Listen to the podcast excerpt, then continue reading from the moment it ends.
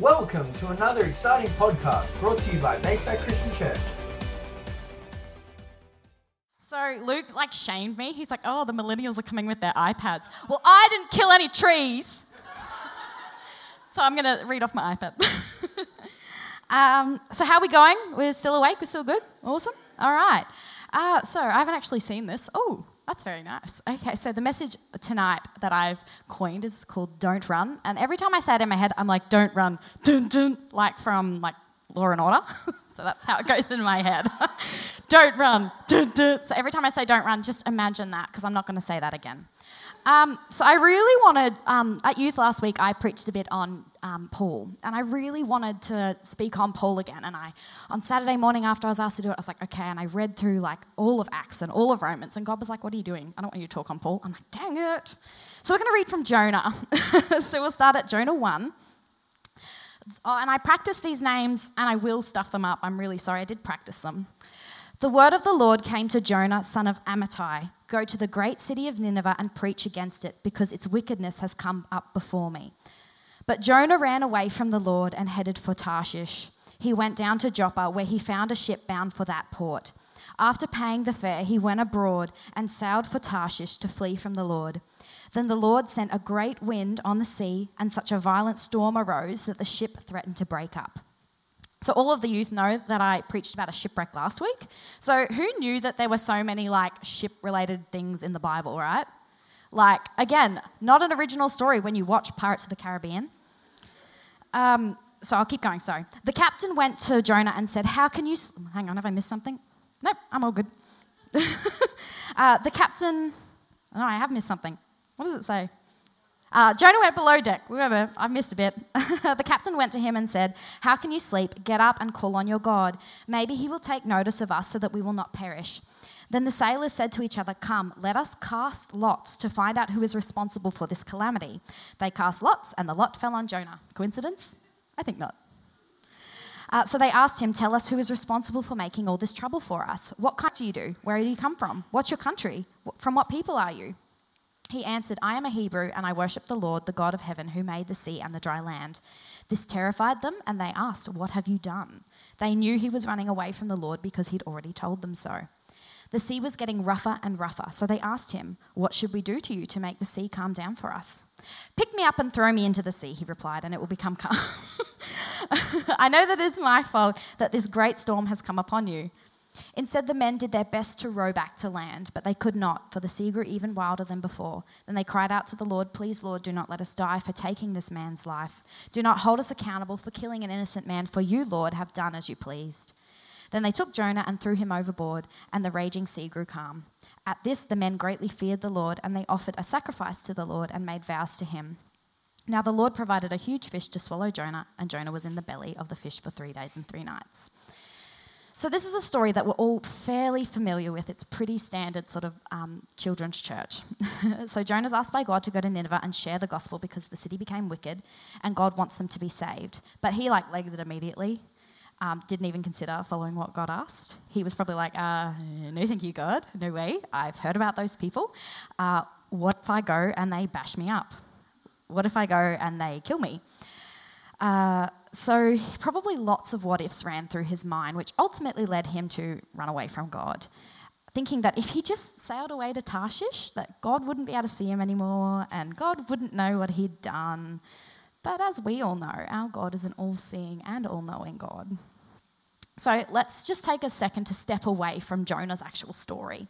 Because has God asked you to do something and lots of what ifs ran through your mind? Like you ummed and you ahed and you're like, oh God, I'll think about it. And then you just hope that God forgets what he asked you to do. Or maybe you forget what God asked you to do. And sometimes you feel like that on your heart and you're like, nah, catch ya. Like you run out of there. Um, because, like, I know I've been there and I think that there are people in this room who are running from God, but tonight He's actually calling you back. Um, so when God, uh, when Tim actually asked me to become a youth leader at first, I was like, ah, no. that was my. I was like, no way, I don't want to do that. But then God was like, no, that's what I'm going to do. So we all run from God anyway. But God actually sent a large fish to swallow Jonah after he was thrown aboard. He didn't leave Jonah to drown, but he also didn't just want to say to Jonah, oh, don't worry about it, you just live a comfortable life. He still wanted Jonah to do what he'd asked, and he wanted Jonah to acknowledge that he was Lord Almighty. And I actually took a bit of time to think about this this week. And I, I, thought of something that maybe other people have considered, but I had never considered before when I listened to this story. But like, no one would have ever found, right? Like, when someone goes missing, we don't go around and be like, oh, there's whales here. We better go check the whales. Do you know what I mean? Like, no one would have ever found him. But the story, the, in this story, the fish is a bit of a metaphor. So it's a metaphor for when we're using something to hide behind, to hide from God. And guess what? Even though, like, I can't see what you're hiding behind, Tim can't see it, your friends can't see it, your family can't see it, God knows. He sees it, He knows what you're doing. But He's not going to leave you there if you call upon Him. So when Jonah was inside the fish, he started praying to God and asking for help, and God came through. So God doesn't leave you in a position where he can't find you or can't see you or can't hear you, and he will come through for you. So Jonah had to wait for three days in the belly of the fish, and I just I bet it smelled really good in there. Um, he didn't, but he didn't know how long he was going to have to wait in there. He didn't know how long it was going to be. He didn't even know if God was going to come for him. But he just held on to what he did know, which is God is good. Anyway, so God got the fish to vomit him up. But then God didn't just leave him there after that either. He didn't save him and then abandon him after this. In Jonah 3 2, he said, Go to the great city of Nineveh and proclaim it, to it the message I give you. So he gave him the same call, the same call again, the one he running from it. And from God, Jonah actually followed his call. So, God will always give us second chances in life and second chances to be in His family. You can't actually ruin yourself so badly that God doesn't want you anymore. So nothing that you do will push yourself so far away that he won't actually be reaching back to get you. He'll go wherever he needs to find you. He'll even go into the, the belly of a fish. And I, I, think that Jonah is just a really ultimate redemption story because we can all relate to it. It doesn't matter who you are in this room. At one point or another, you have run from God. You've run from salvation, run from a call, just run from something He said to you and as I said, people in this room tonight are actively running from God. I really believe that. But God shows us here that He can change our weaknesses into our strengths. Because I always make this joke I'm a speech therapist. And when I was in high school, I was really, really bad at science, like really bad. But to become a speech therapist, which I truly believe that God called me to be, we can't all be missionaries, um, I had to get a science degree. So, strengths to weaknesses. So God can turn that thing that you ran away from to the thing that you run to. Because Jonah did go to Nineveh, and those people in Nineveh repented and were saved, all because of Jonah. And isn't that what God has called us all to do? So even though he's called, sometimes the calls are scary, it, there's a purpose behind it and there's a reason, and there's something that we can do that will change other people as a result.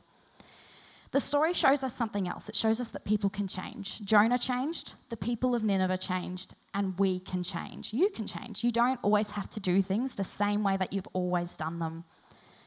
You don't have to be a runner. God can change that about you. You can turn back around and face your problems with God and then take them down. Because I'll be honest, I don't think that Jonah from the Bible was any more brave than any of us. His actions show us that he was actually pretty cowardly. But he still has a whole book in the Bible named after him. And not everyone in the Bible got a book named after them. David didn't get one, Elijah, Noah, or Moses. And you know what? Moses actually wrote the first five books of the Bible. So your story isn't over yet. God can help you write the ending that He always intended you to have in your life. He can change that thing that you're currently running from to the thing that you're running towards with Him at your side. So don't run from God. Don't run. You'll be glad you didn't.